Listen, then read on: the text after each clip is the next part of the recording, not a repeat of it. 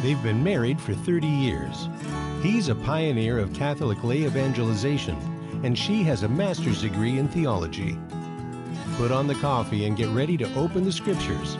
It's time for Bible with the Barbers. Now, here's Terry and Mary Danielle. Welcome. Welcome to Bible with the Barbers on this Friday. Friday. The, oh, by the way, today is the 13th of August. This is, it's interesting. My brother Mike always referred to this as the, the apparition that wasn't. Uh, remember the children at Fatima? Our Lady appeared to them every month on the 13th of the month. So, by the way, the 13th has been redeemed, right? Our Lady That's right. put her blessing on the 13th.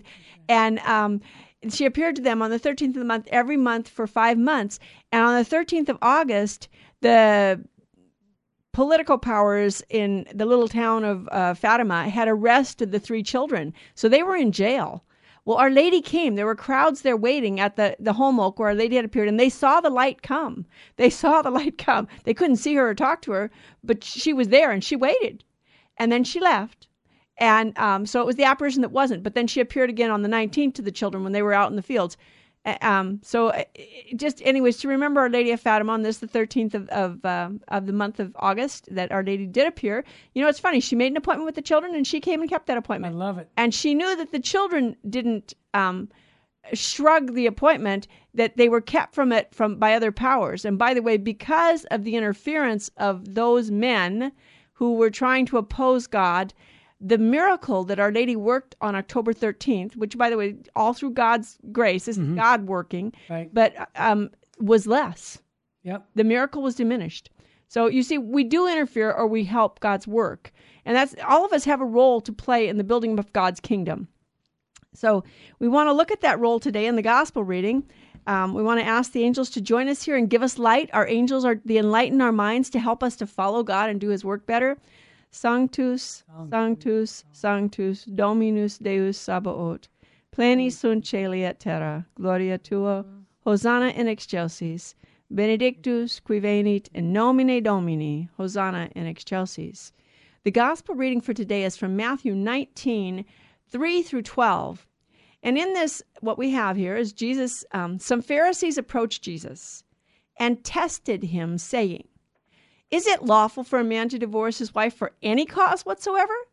He said in reply, Have you not read, From the beginning, the Creator made them male and female, and said, For this reason a man shall leave his father and mother and be joined to his wife, and the two shall become one flesh. So they are no longer two, but one flesh. Therefore, what God joined together, man must not separate. They said to him, Then why did Moses command that the man give the woman a bill of divorce and dismiss her? He said to them, Because of the hardness of your hearts, Moses allowed you to divorce your wives. But from the beginning it was not so. I say to you, whoever divorces his wife, unless the marriage is unlawful, and marries another, commits adultery. His disciples said to him, If that's the case with a man and his wife, it's better not to marry. he answered, Not all can accept this word, but only those to whom that is granted. Some are incapable of marriage because they were born so, some because they were made so by others, some because they have renounced marriage for the sake of the kingdom of heaven. Whoever can accept this ought to accept it. Mm-hmm. The gospel of the Lord. Praise to you, Lord Jesus Christ. So we have some Pharisees coming here to Jesus, and it's interesting. Last weekend we had a conference here at the chapel called S- Sex and Honor uh, with Dr. Louis Sandoval and um, Cherie, and I've forgotten her last name. And then I gave a talk on theology of the body, which the the beginning point, the the what would you say that the huh, springboard of theology of the body for John Paul II is this passage in Matthew. This is where he starts his in his catechesis on the theology of the body. So what's going on here? Well, number one, are the Pharisees really um, sincere? Well, the Pharisees approached Jesus and tested him, saying, "Is it lawful for a man to divorce his wife for any cause?" Well, apparently there were a couple schools of thought at that time, and and some of them it was like, yeah, any for any cause you can divorce your wife, whatever. But it was a little stricter under Moses. There had to be good reason. You had to have some reason to divorce her. And so, um, but what does Jesus do? Jesus takes them back to the beginning. Well, what happened in the beginning? In the beginning, God made man. And how did he make man? And again, we have to go back to Genesis to look at this. And this is what Pope John Paul II does in his theology of the body. He goes back to look at that passage. Let's go back to the beginning. And what does it say? God said, Let us make man in our image.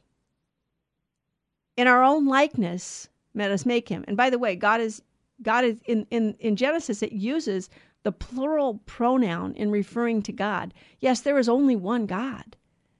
But already, when God inspired men to write about him, he's using the plural pronoun. He's letting you he's letting us know that he's not a solitude unto himself. So God created man in his image. In the image of God he created him, male and female he created them. And then Jesus will go on to say, for this reason, a man will leave his father and mother and unite with his wife, and the two will be one flesh. Well, the first quote is from Genesis 1:27. God created man in his image. In the image of God, he created him, male and female, he created them. The second one is from Genesis 2:24. For this reason a man will leave his father and mother and be united to his wife and the two will be one flesh. So the first truth we learn about man in Genesis is that he's made in the image of God.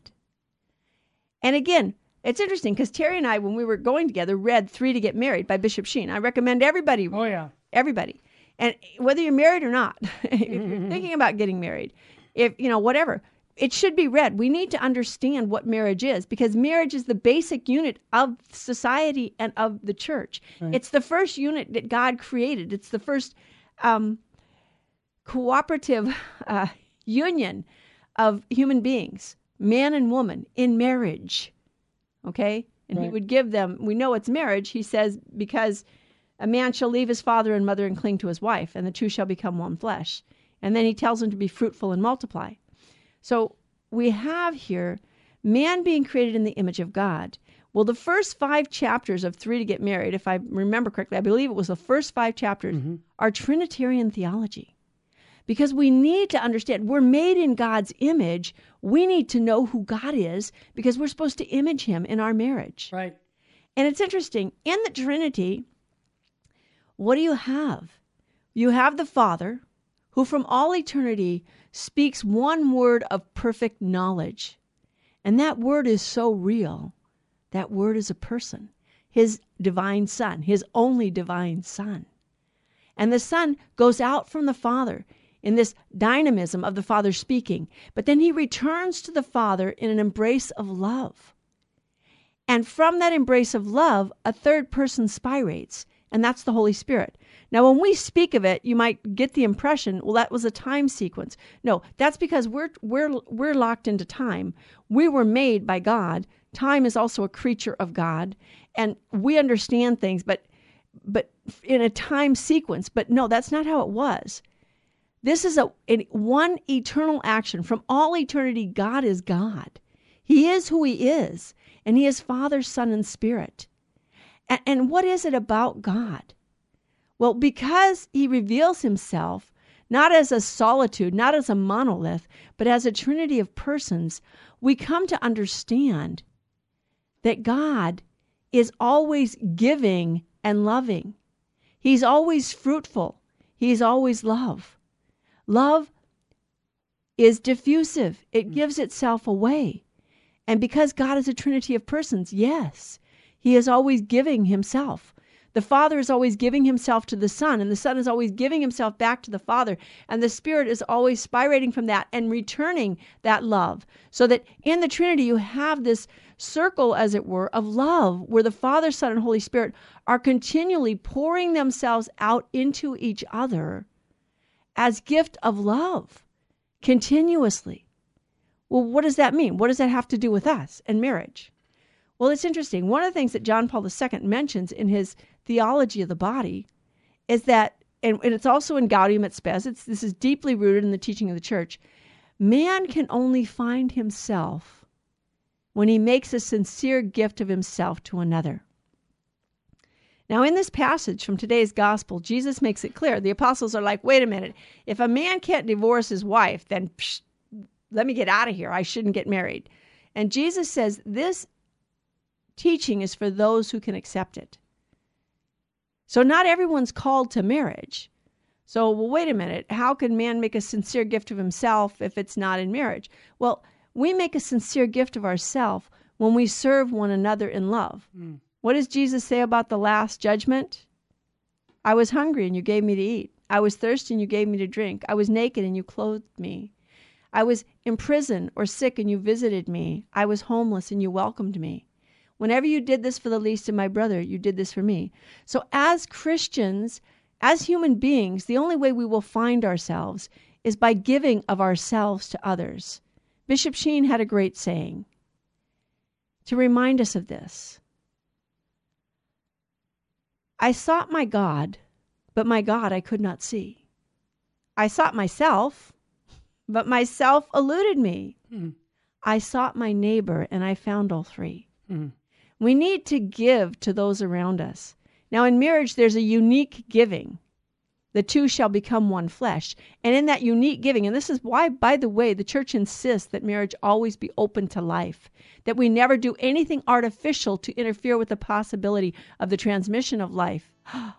hey, Mary, I want to remind everybody the marriage conference that we did last Saturday was recorded. It's available by going to vmpr.org or call us at 877 526 2151. You can get yourself a download on that.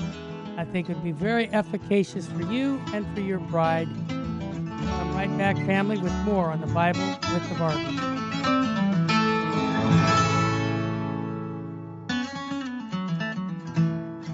Now, back to Bible with the Barbers.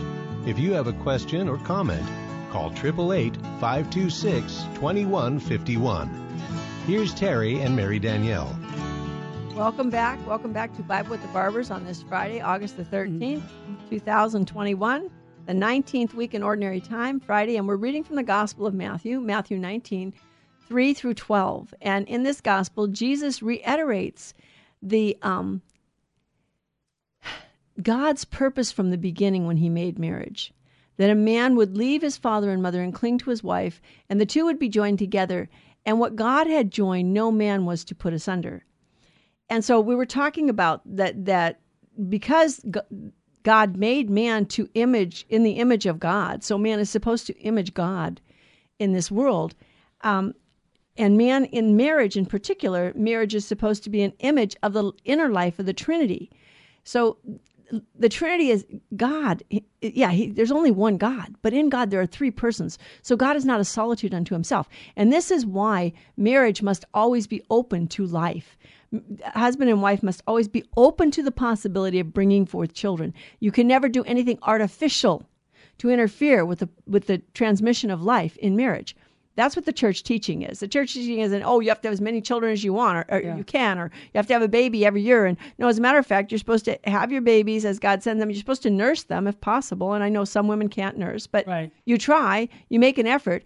And and if you do are able to successfully nurse your babies, it will naturally space the children. You won't have a baby every year. You, every you know, Mary, months. there's a quote from Vatican II about this marriage. It's, yes. it's right in my Navarre Bible, I'd like to just Gaudium Spes. Yes. It says this marriage and married love are by natural order to the procreation and education of children. Right. Indeed, children are the supreme gift of marriage and greatly contribute to the good of the parents themselves. Amen. God Himself said, It is not good that man should be alone. This is right from Genesis chapter 2. And from the beginning, he made them male and female. This is really uh, good for us to, especially in our culture where we're all mixed up about our sexes. The Bible makes it uh, really clear, and we're again we're a biblical worldview of marriage. So male and female, wishing to associate them in a special way with His own creative work. Amen. God blessed man and woman with the words, "Be fruitful and multiply." That's from Genesis chapter one. Without intending to underestimate the other ends of marriage, it must be said that true married life and the whole structure of the family life which results from it is directed to disposing the, the spouses to cooperate uh, violent, valiantly with the love of the Creator and Savior, who through them will increase and enrich his family from day to day. This is right from Vatican II. So sometimes people say to me, Oh, Vatican, Vatican II is giving you a world biblical view of marriage. Are we listening? Amen. Are we listening or, have we hardened our hearts like the yeah. Pharisees here? You know, they come to Jesus and they make the objection that, well, Moses allowed. It's, it's interesting because they say Moses commanded. Yeah. You know, commanded. It's like it's like Moses made up this and and, and Moses hardness with, of your heart. You know, but but Jesus says no. It wasn't. It's because of the hardness of your hearts that you were allowed divorce. Yeah. But you see, that was before Jesus became, in, before the Word of God, the second person of the Blessed Trinity, became incarnate. Mm-hmm. Once the second person of the Blessed Trinity, the Word of God, became incarnate and took to himself a human nature, he redeemed man from from the fall. Right. And although we don't return to original innocence, we still have original sin and the effects of original sin. That's right. Nonetheless, he gives us the grace to live the life as if we had original innocence. Mm-hmm. That in the sense that he will give us the strength and the courage to keep the commandments of God and to live fully this call, this generous and valiant call, as as Gaudium et Spes calls it, to be generous in bringing forth children into this world, to be open to life, and to recognize children are a gift from the Lord, just like marriage. A father pointed this out in his sermon this morning when we went to Mass that marriage is a gift. It's a gift from God. It's a gift of love. Mm-hmm. And and in marriage, a man and woman found a family, a community, a covenant of love and life, open to life. Now, every marriage isn't blessed with children. God doesn't bless every marriage with children mm-hmm. directly, their own biological children. Some people adopt. Some people spend their time serving the church if they aren't blessed with children. There are many ways that you can serve others, but we should all be serving whether married or not. But the married couple needs to renew those vows and be faithful and and strive to live that that image of the inner trinitarian life which we are called to live. We are called to be like god. Can we do this on our own? No no we need god's help that's right. every day. And it's interesting because yesterday's gospel was on forgiveness. It was on the, the steward who had owed his master all kinds of money, like huge amounts. And so the master first commands that the steward be sold along with his wife and children, all his property, in order to pay the, the master back. And the steward pleads with his master, Oh, don't sell me, don't sell me, please. I'll, I'll pay you back. I promise I'll pay you back. And the master forgives the whole debt. Mm-hmm. And then the steward goes out and he finds someone else, a fellow servant, who owes him a mere pittance. And he throttles the man and says, Pay me back. And the, the man pleads with him, Please, please, I, I'll pay you back. I'll pay you back. Just give me time. And the man, and the man won't hear of it. And he throws the man in jail. Hmm. You have to pay me back. And you can't get out of jail till you pay me back. Hmm. Well, his fellow servants get very disturbed and they go to the master. And it's interesting. It's, we had a priest point this out one time, and I'd never thought of this. And it's important that we slow down and look at these readings more carefully and then so so they go and report to the master what happened and then the master calls that servant back and he said you worthless wretch i forgave your entire debt when you pleaded with me. You should have done dealt mercifully with your fellow servant. And then he doesn't put him in jail. He hands him he doesn't sell him like he said he was going to do. He hands him over to the torturer until he pays back the whole debt. What on earth is going on here? Yeah. Well the reality is the man had borrowed money from his master, and then he had loaned it out to his fellow servants. So when the master forgave his debt and he goes out and he throttles a fellow servant and throws him in jail because he can't the fellow servant can't pay back the debt. The other servants who borrowed from the master get concerned and they come to the master and they say and and the master brings him in and he says, "Wait a minute. I forgave your entire debt and the reality is is you have my money. Mm-hmm. You have my money and you're using it like you're a banker. And you have the money to pay me back. So now I'm going to turn you over to the torture and you're going to tell us where the money is because you owe it to me. And so you better pay it back. And God knows mm-hmm. our hearts. He knows our hearts. And again, with marriage, are we being generous? Are we being generous with our spouses? Do we give them our time? Or are we just, you know, is the husband just a wage earner? You know, is the is the wife just a housekeeper? Or even so, you know, are both the husband and wife's wage earners and who's taking care of the children in the house? you know, are they even, are we just uh, um, occupying the same geographical location, the same house, and we're not even co- founding a community of love and life? Marriage is about having a community of love and life. Uh, it's a covenant. Mm-hmm. So we need to spend time with one another. We need to actually make time to be with our families. Spouses need to make time to be with each other and they need to make time for their children together. And well said. It's not it's not about me. It's not about I want what I want. And, and what did you have here? The Pharisees, they have a worldview, not a biblical worldview a worldly worldview. Remember, these are the same people who are expecting Jesus to establish Jesus, the Messiah, and they're trying to test to see if he's the Messiah according to their estimation of the Messiah. Is he going to establish us as the rulers of the world? Is he going to kick Rome out of Judea and let us rule? Make a kingdom of, of the Israelites again? Is he going to make Israel a kingdom again, Judah a kingdom again? And so they're looking at a worldview that's worldly. And so with marriage, because marriage is that first basic unit of society in the church, they have a misconstrued notion. Just like they want to rule the world, so too the men want to rule in the marriage. And the woman should just shut up and put up and just do whatever her man says. And if I'm not pleased with her, I can just get rid of her. Well, no, that's not what it's about. You see, men and women are equal. Mm-hmm. And in marriage, husbands and wives both have a role to play, a vital role. And it's not about the man dominating the woman and the woman manipulating the man or the woman manipulating the man and dominate and you know vice versa or whatever. And it's not about either of them dominating or or the other one manipulating. Whatever the roles are, okay? That's not what it's about. It's about living together in a community of love and life and looking to God as our example of how that's supposed to be. Looking to the Father, Son, and Holy Spirit, the most holy Trinity, and understanding what their inner life is like so that we can reflect that in our world and in our service of one another. And that service is supposed to spill over into the community. Are we praying that our will God will grant us religious vocations in our family? Are we praying for our children to have good and holy marriages that will bring up their our grandchildren in such a way that religious vocations can come from that and holy marriages can come from that? Or are we just letting the world infect us just like it infected the first century Jews here at Jesus' time and say, look, this is the way we want it. We want to rule the world and we want to rule our, our, our families and we just want to be able to call all the shots. And it doesn't really, but, and Jesus, so Jesus you know, it doesn't matter what God has to say about it. It's just what we want. We want, we want. Are we living the same way, 21st century Christians? Are we doing the same thing? Look, God, you died on the cross, so why do we have to suffer?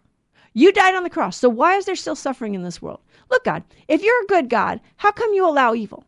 Look, God, don't you know that you weren't supposed to let my husband or my wife or my son or my daughter or my aunt or my uncle or my grandma or grandpa die of cancer or get shot or you know, you weren't supposed to let my kids fall into the, the errors of our time in faith and morals? Or are we saying, look, Lord, you made us. You made us for yourself, and you want us to learn how to love. And we haven't learned it. We need your help, Lord. We need your help to learn how to love, to really love, the way you love us. You know, God didn't ask us if we wanted to exist, He made us as a free gift of love. God calls us to marriage so that we can image the love that God, the Father, Son, and Holy Spirit have for each other in the Trinity, and also to mirror image the love that Christ has for his church. Jesus Christ established his church. In order to establish her, what does he do? He sacrifices himself on the cross. Amen. He lays down his life to free her from the power of sin and death. He didn't come to eradicate human suffering. He didn't come to eradicate what we consider evil. He came to redeem it.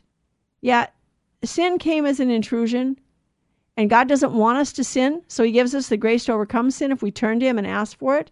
And in our marriage, the first step to doing that is forgiving one another Wow, the power of the hidden power of forgiveness. I always like to promote that CD by Deacon Bob McDonald. The hidden power of, convi- of uh, Forgiveness. forgiveness. Give give us a call at 877 526 215 and we'll download it back to you. This is a world biblical view of the sacrament of marriage. Uh, and I want to say that uh, this is something you should consider passing on to your friends. The podcast. We'll be back with more.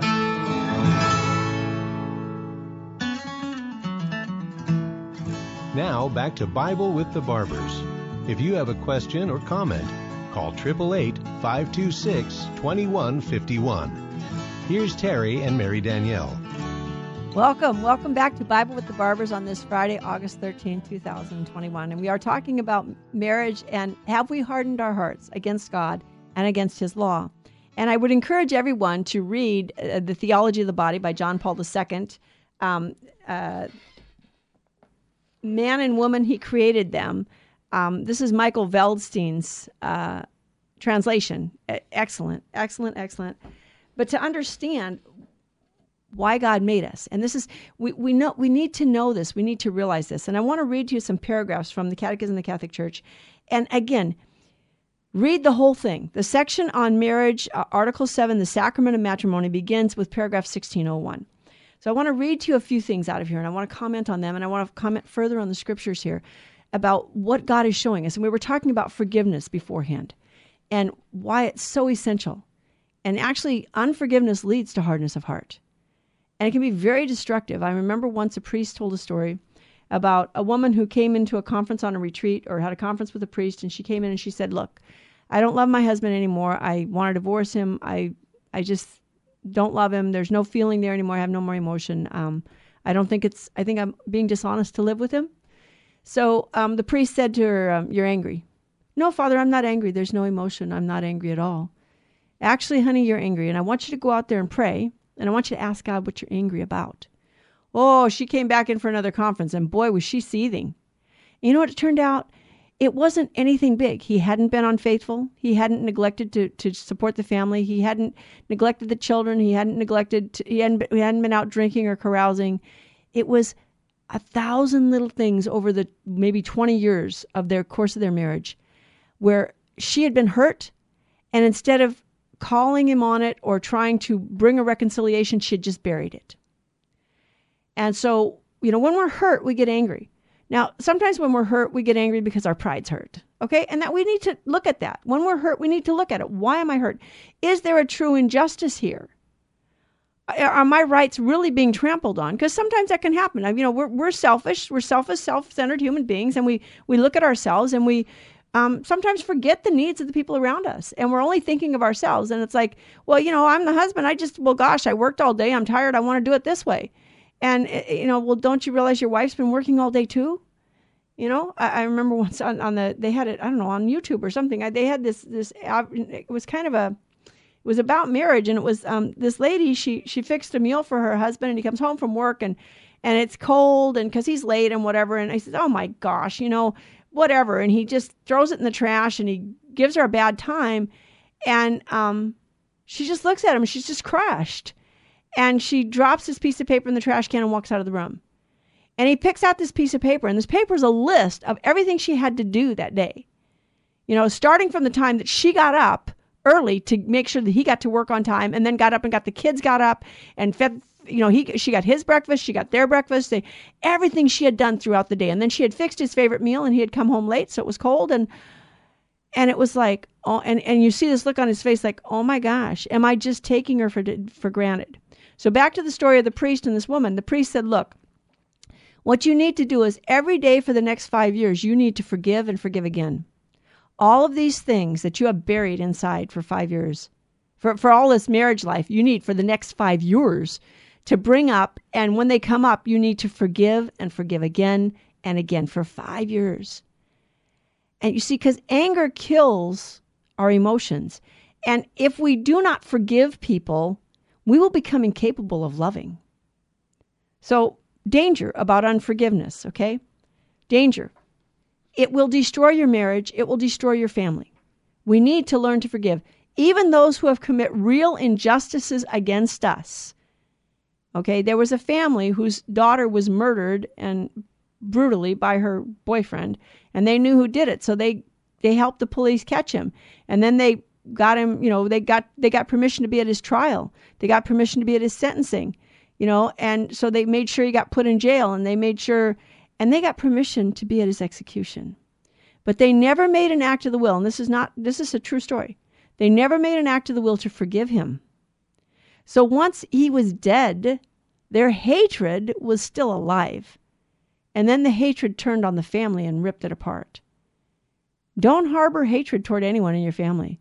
If you're unforgiving towards your mother, your father, your brothers, your sisters, your aunts, your uncles, your husband, your wife, it's going to tear you apart. It's going to destroy your possibility for love and it's going to tear your family apart.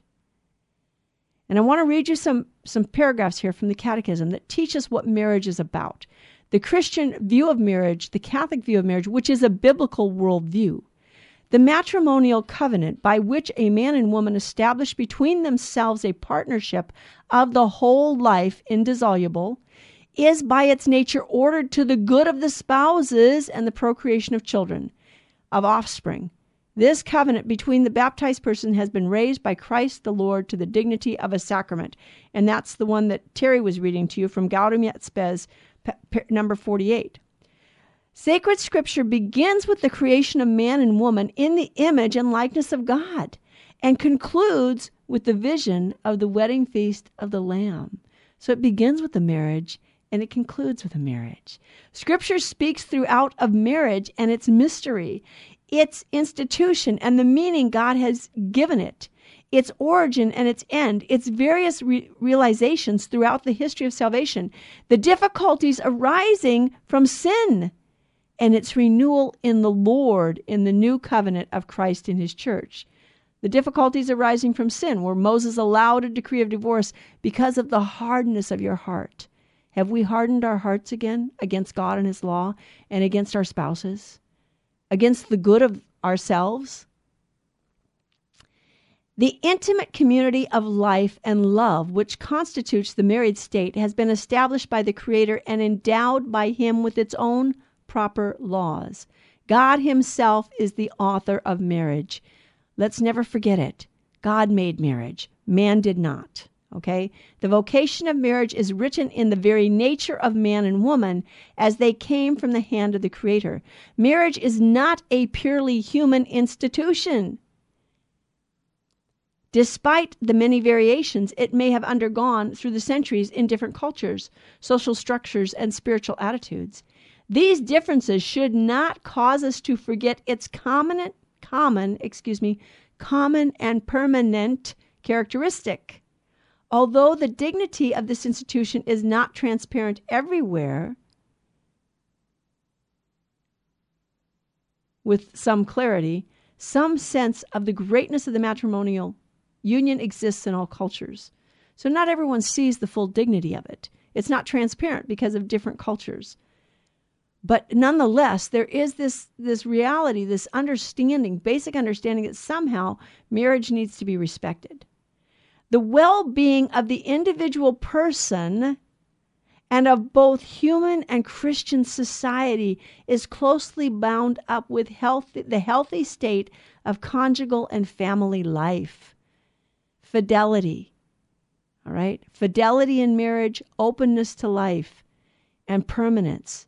Permanence, fidelity, and openness to life. These are the characteristics of marriage, and God is the one who established it. God, who created man out of love, also calls him to love, the fundamental and innate vocation of every human being. For man is created in the image and likeness of God, who is himself love. We were made by God, who is love. So we were made by love, and we were made for love, to love and be loved, to receive love from God and to give love to all those around us. Since God created him man and woman, male and female, this mutual love becomes an image of the absolute and unfailing love with which God loves man. It is good, very good in the Creator's eyes. That's what God says in the end. And God saw that it was very good. And the love which God and the love And this love, which God blesses, is intended to be fruitful and to be realized in the common work of watching over creation. And God blesses them, and God said to them, Be fruitful and multiply, fill the earth and subdue it. Holy Scripture affirms that man and woman were created for one another. It is not good for the man to be alone. Genesis 2:18. The woman, flesh of his flesh, his equal and his nearest in all things, is given to him by God as a helpmate. Okay? Remember, God, Adam names all the animals, and he doesn't find one a suitable, suitable uh, helpmate. So God casts a deep sleep on him and builds up a woman out of his rib. She is his equal. She is his equal, and she's the helpmate. She thus represents God, from whom comes our help. Therefore, a man leaves his father and mother and cleaves to his wife, and they become one flesh. The Lord Himself shows that this signifies an unbreakable union, unbreakable union of their two lives by recalling what the plan of the Creator has been in the beginning. So they are no longer two, but one flesh. Those are the first five paragraphs, paragraphs 1601 through 1605 from the Catechism of the Catholic Church on marriage. And I would encourage everyone to continue reading and studying that. But the, what, what do we have here? Well, yesterday's gospel talked about forgiveness. And then immediately after that, you have these Pharisees coming to Jesus and trying to trap him up to say, well, shouldn't we be able to divorce our wives? I mean, Moses allowed us to. And Jesus takes him back to the beginning and says, how was it from the beginning? How did God make it in the beginning? God instituted marriage. Man didn't institute it. It wasn't man, it's a gift of love from God, as Father said in the sermon this morning. A gift of love from God. Marriage is. But there are rules and there are laws that govern it. And that is that it must be a permanent union, it must be an exclusive union, one man and one woman, and it must be open to life. So it is indissoluble by God's command because it reflects the unity of the Trinity. You can't divide the Trinity. And open to life because it reflects the fruitfulness of the Trinity. And faithful because God the Father, Son, and Holy Spirit are always faithful to one another. There's no infidelity in God. Thank you for joining us this Friday, August 13th on Bible with the Barbers. Um, any questions or comments, you can call 877 526 2151 and also, you can um, go on our website, virginmostpowerful.org, and, and get that uh, the conference we had last week and the download of the Sex and Honor conference we had last week. Be right back.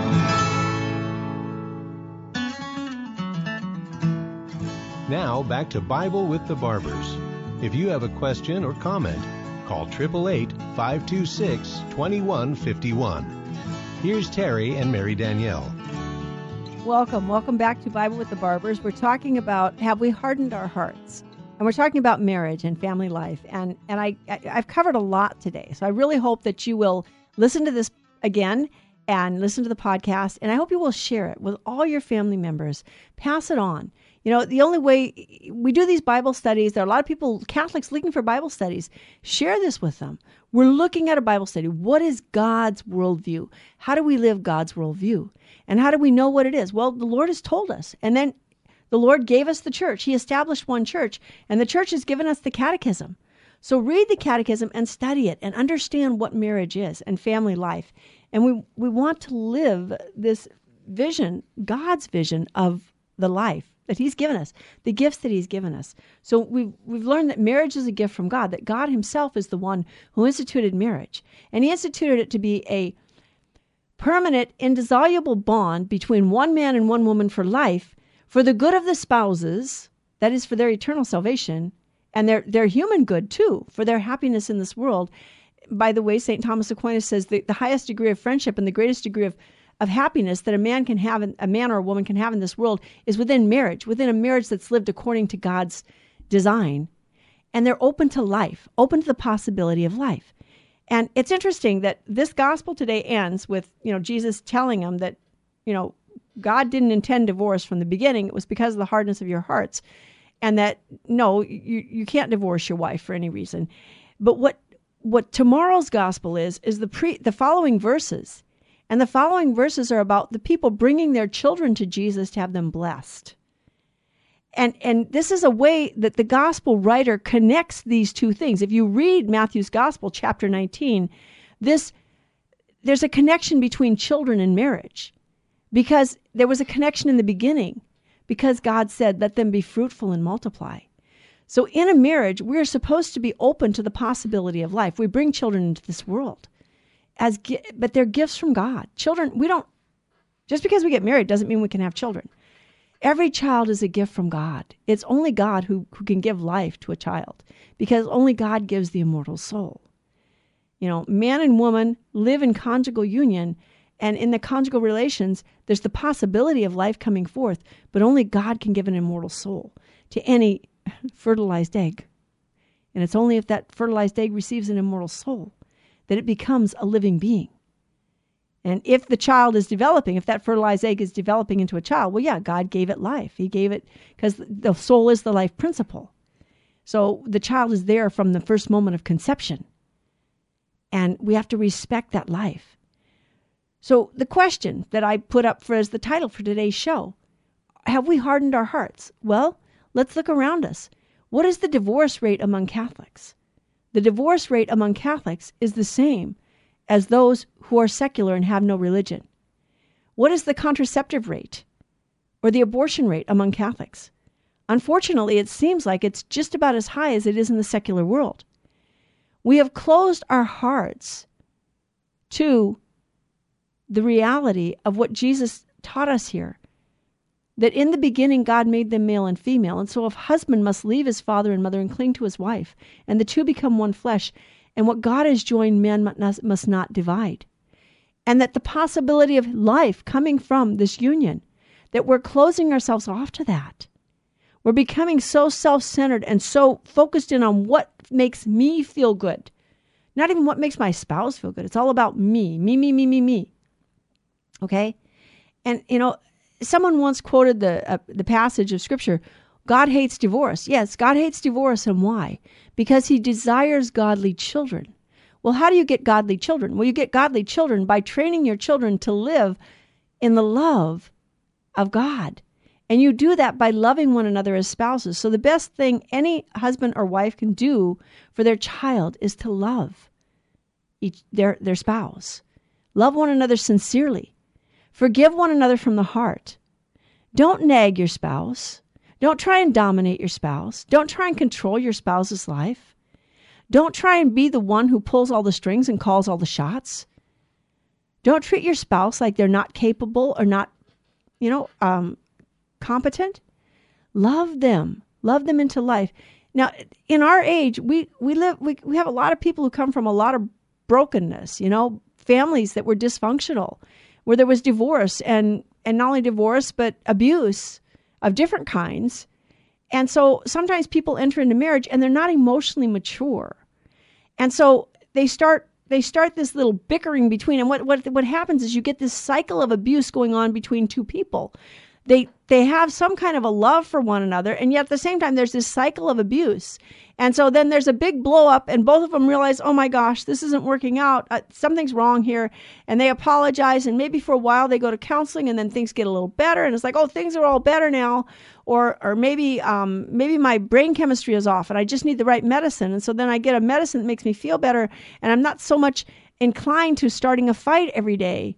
But then i think oh everything's fine but I don't have to deal with the past hurts that are actually contributing to the dysfunction of my family in the present moment.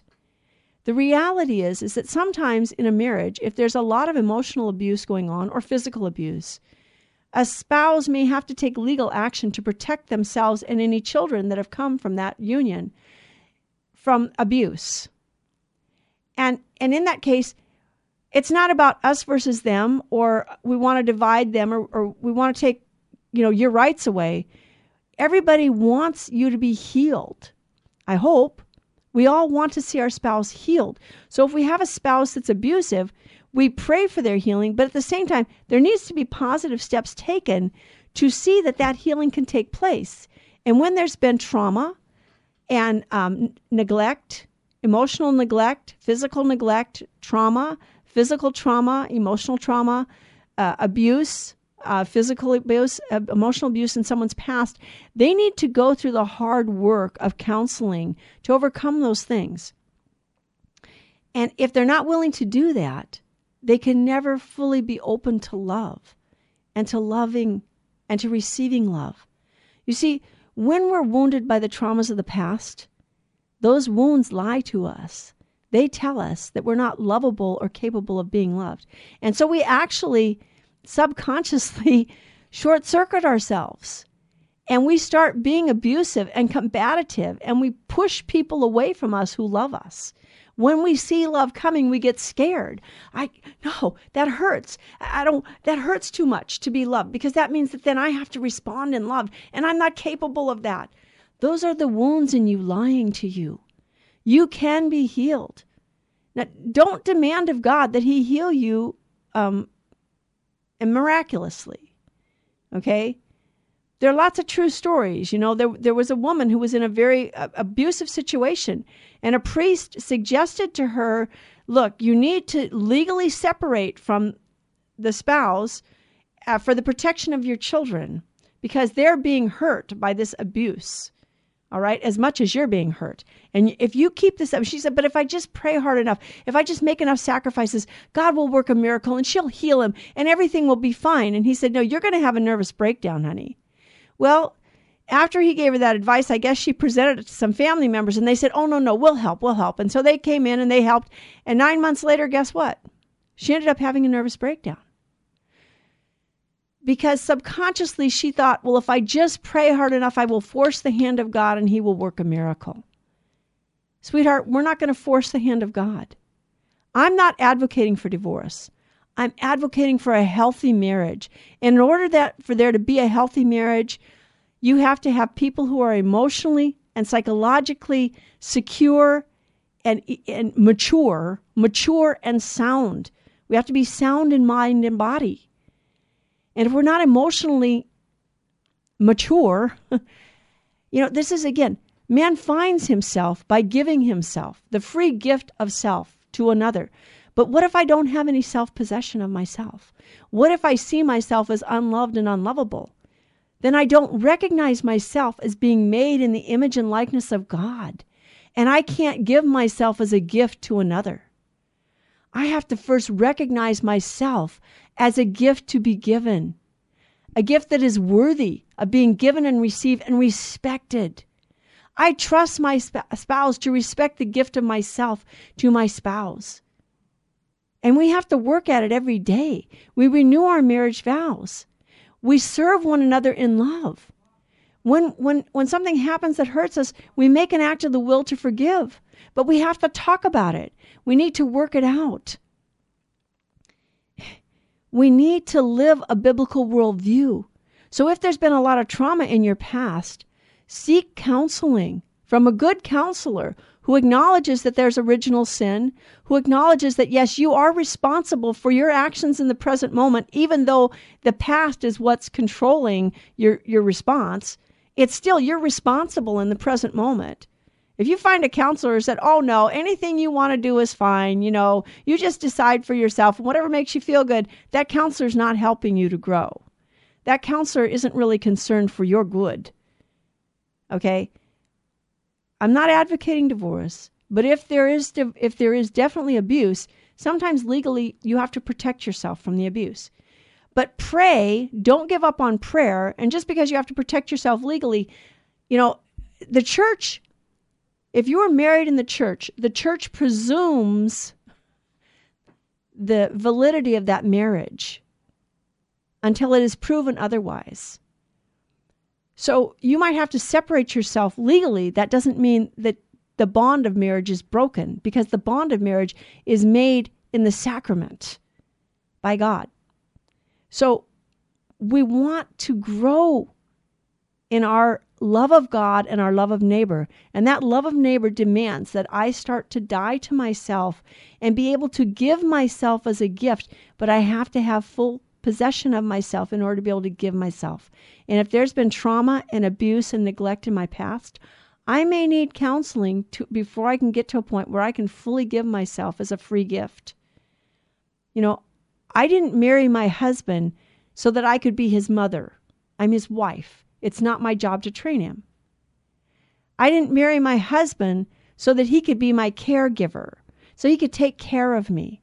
No, I'm his equal. We are helpmates in marriage, in building one another up in God's love, in building our children up in God's love, in building a community of love and life that mirror images the relationship between God the Father, Son, and Holy Spirit, and that images the relationship between Jesus Christ and His church.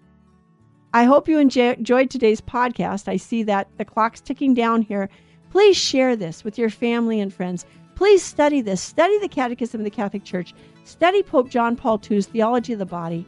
And pray in your marriages. Pray together every day. By the way, marriages, men and women that pray together in their marriage, husbands and wives, have a very, very small divorce rate. It's it's really small. So you want your marriage to work, bring God into the center of it. Make him the center of your life, of your life together, as a, in your life individually, and the lives of your children. God bless you. Thank you for listening. Share this podcast and invite your family and friends to listen.